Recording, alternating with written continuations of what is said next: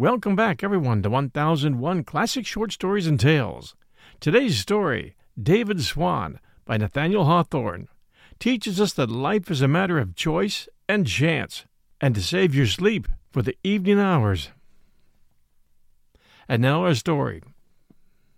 We can be but partially acquainted even with the events which actually influence our course through life and our final destiny. There are innumerable other events, if such they may be called, which come close upon us, yet pass away without actual results, or even betraying their near approach, by the reflection of any light or shadow across our minds. Could we know all the vicissitudes of our fortunes, life would be too full of hope and fear, exultation or disappointment, to afford us a single hour of true serenity. This idea may be illustrated by a page from the secret history of David Swan.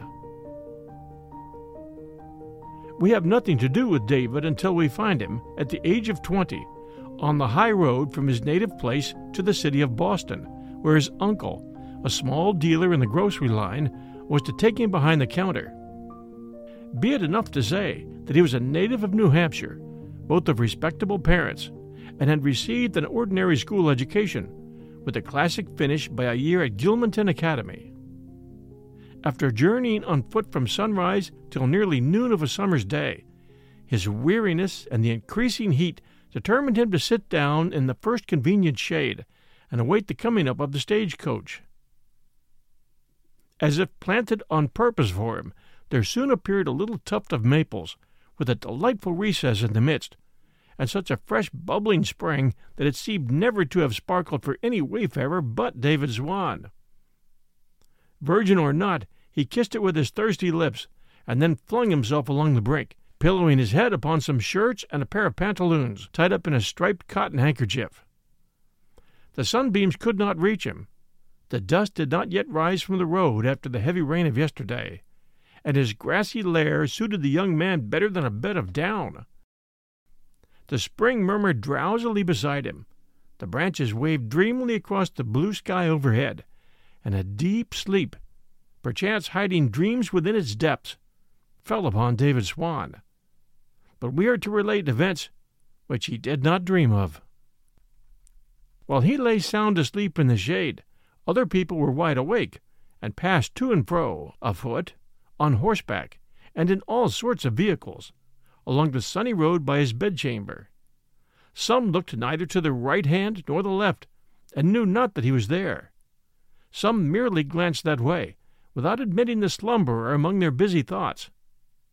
Some laughed to see how soundly he slept, and several, whose hearts were brimming full of scorn, ejected their venomous superfluity on David Swan. A middle aged widow, when nobody else was near, thrust her head a little way into the recess and vowed that the young fellow looked charming in his sleep. A temperance lecturer saw him, and wrought poor David into the texture of his evening's discourse as an awful instance of dead drunkenness by the roadside. But censure, praise, merriment, scorn, and indifference were all one, or rather, all nothing, to David Swan. He had slept only a few moments when a brown carriage, drawn by a handsome pair of horses, bowled easily along, and was brought to a standstill nearly in front of David's resting place. A linchpin had fallen out, and permitted one of the wheels to slide off. The damage was slight, and occasioned merely a momentary alarm to an elderly merchant and his wife, who were returning to Boston in the carriage. While the coachman and a servant were replacing the wheel, the lady and gentleman sheltered themselves beneath the maple trees, and there espied the bubbling fountain, and David Swan asleep beside it. Impressed with the awe which the humblest sleep usually sheds around him, the merchant trod as lightly as the gout would allow, and his spouse took good heed not to rustle her silk gown, lest David should start up all of a sudden.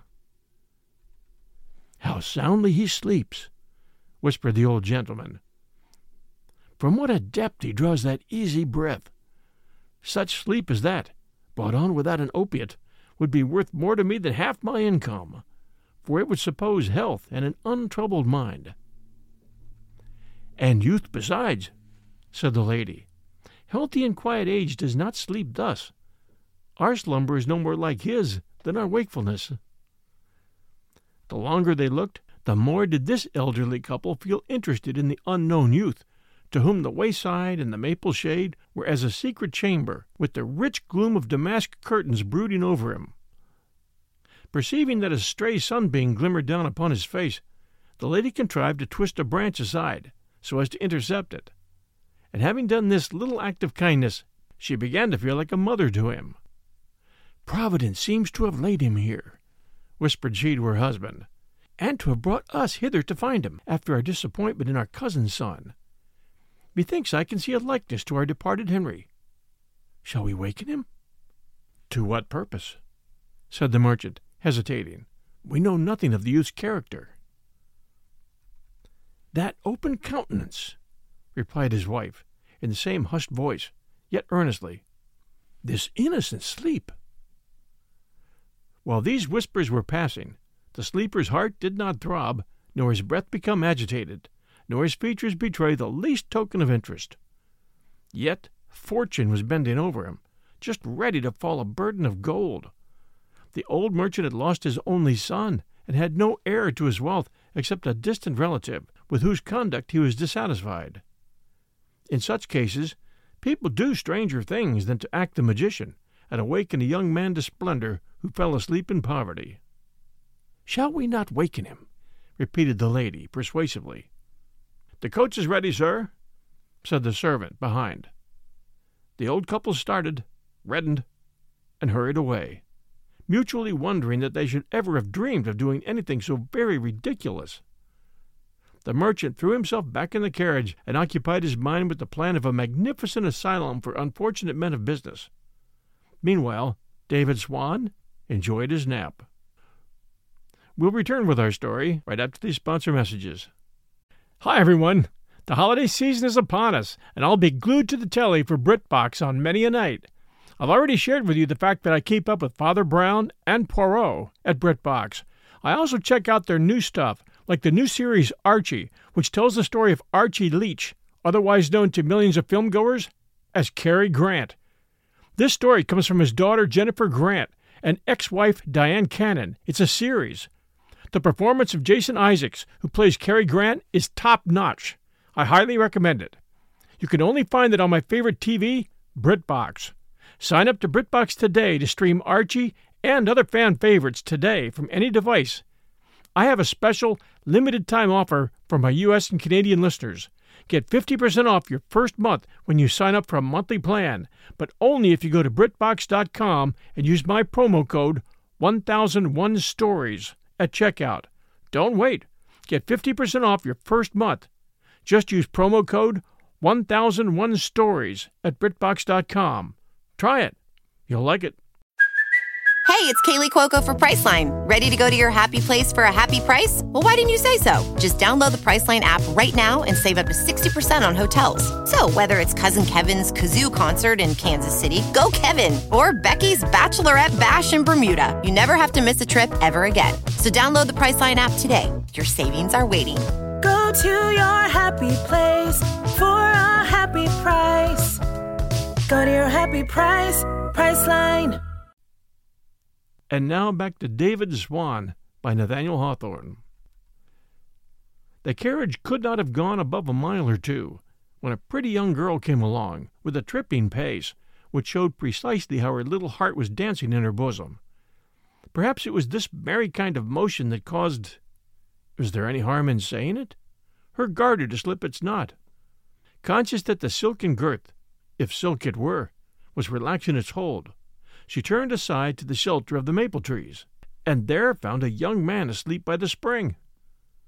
Blushing as red as any rose that she should have intruded into a gentleman's bedchamber, and for such a purpose, too. She was about to make her escape on tiptoe, but there was peril near the sleeper. A monster of a bee had been wandering overhead.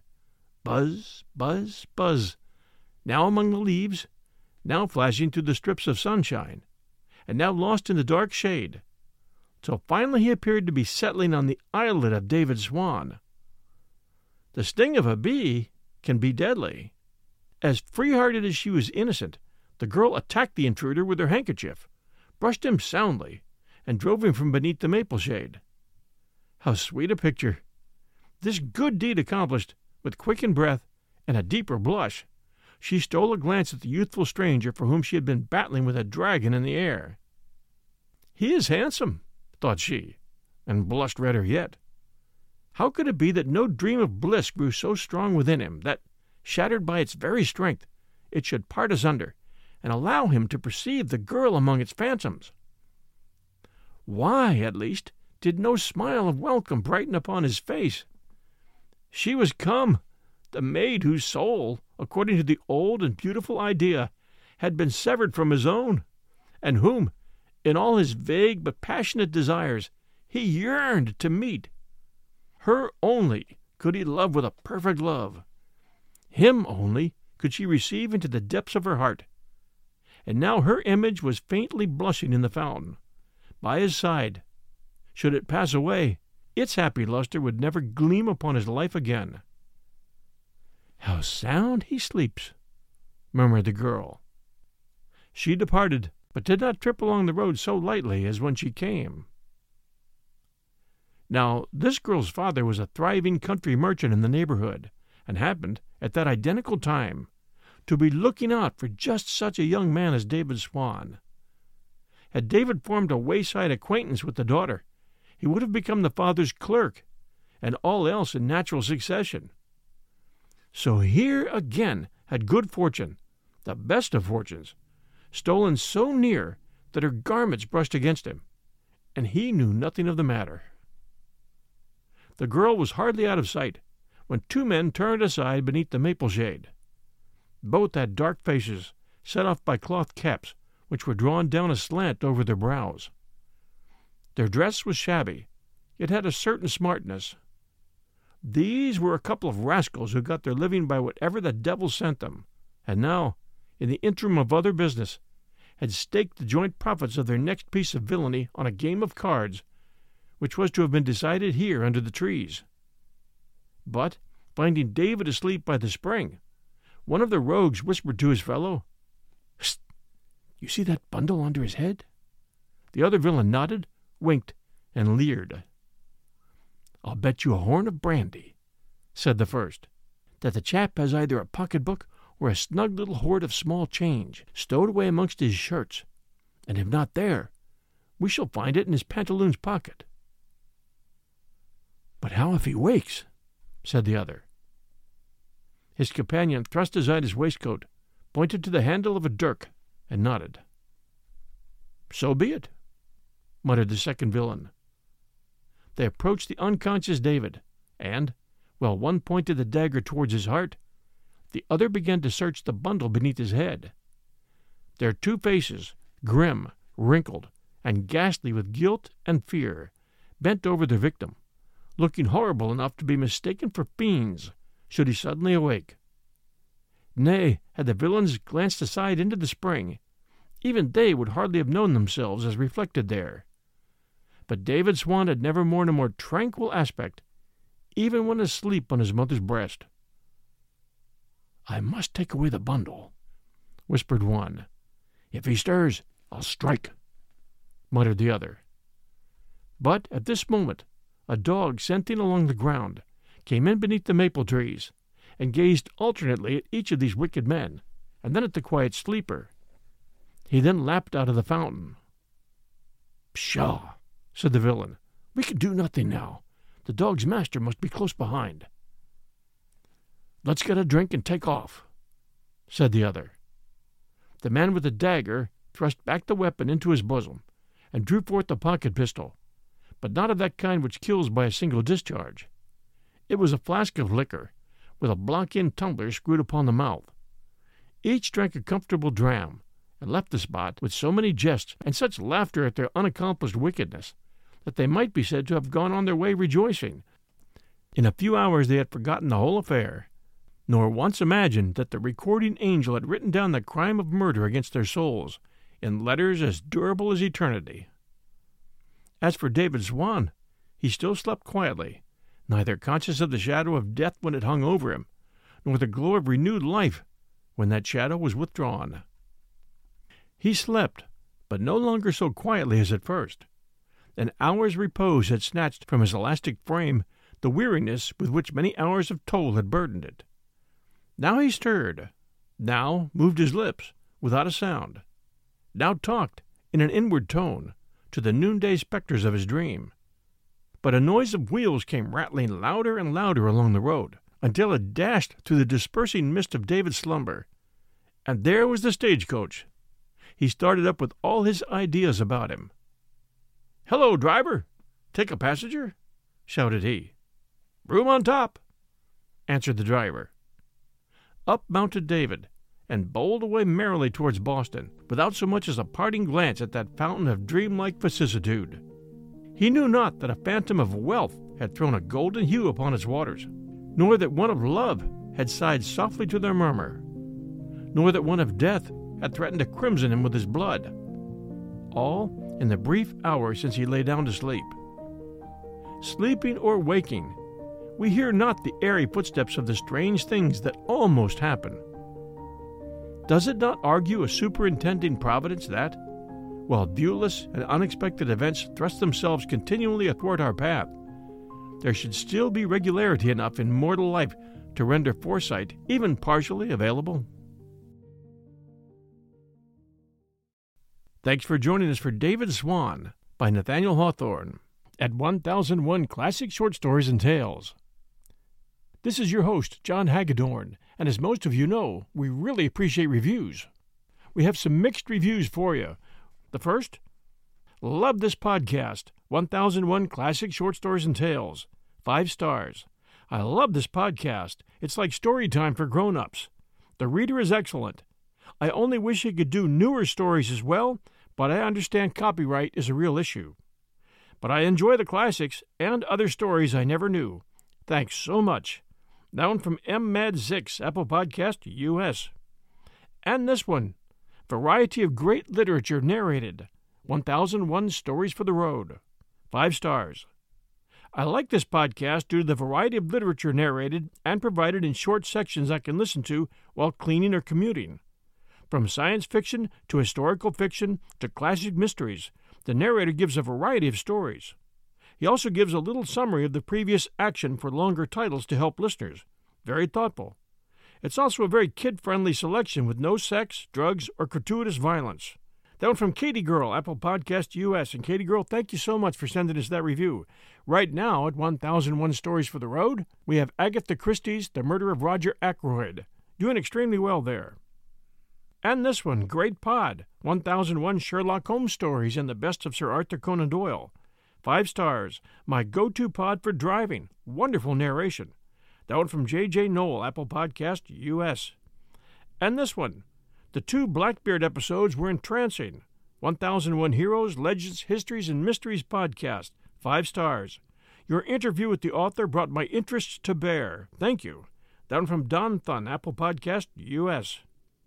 And this one, 1001 Stories of the Old West. Five stars. Awesome. Look forward to each Sunday episode. Great podcast. Thank you. Down from Guitar, Apple Podcast, U.S.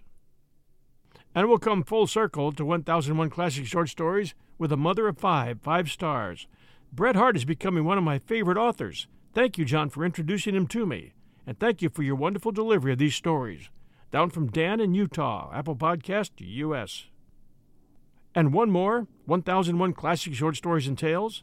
Great reading and story of Gallagher. Five stars. I like your storytelling style, John, and the stories you tell. I listen to them while I'm on a walk, cooking, etc. Thank you. Down from DONT, Apple Podcast US. Thank you very much, everyone, for sending us these reviews. They are greatly, greatly appreciated. As you know, we're bringing short stories now every Wednesday and Sunday. Wednesdays at 5 p.m., and on Sundays at 12 p.m. noon Eastern Time. We're trying to bring a lot of our shows a little earlier on Sundays to give you a little more of the weekend to have time to listen to our new releases. Thank you so much, everyone. We appreciate your support. Stay safe, and we'll be back with a new selection before you know it.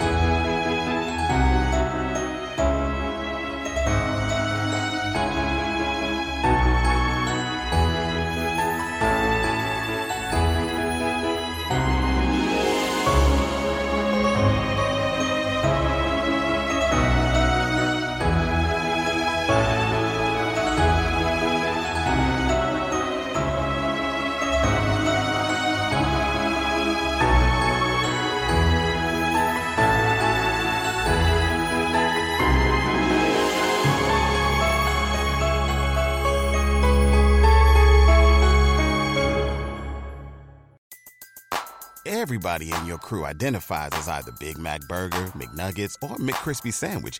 But you're the filet fish Sandwich all day. That crispy fish, that savory tartar sauce, that melty cheese, that pillowy bun.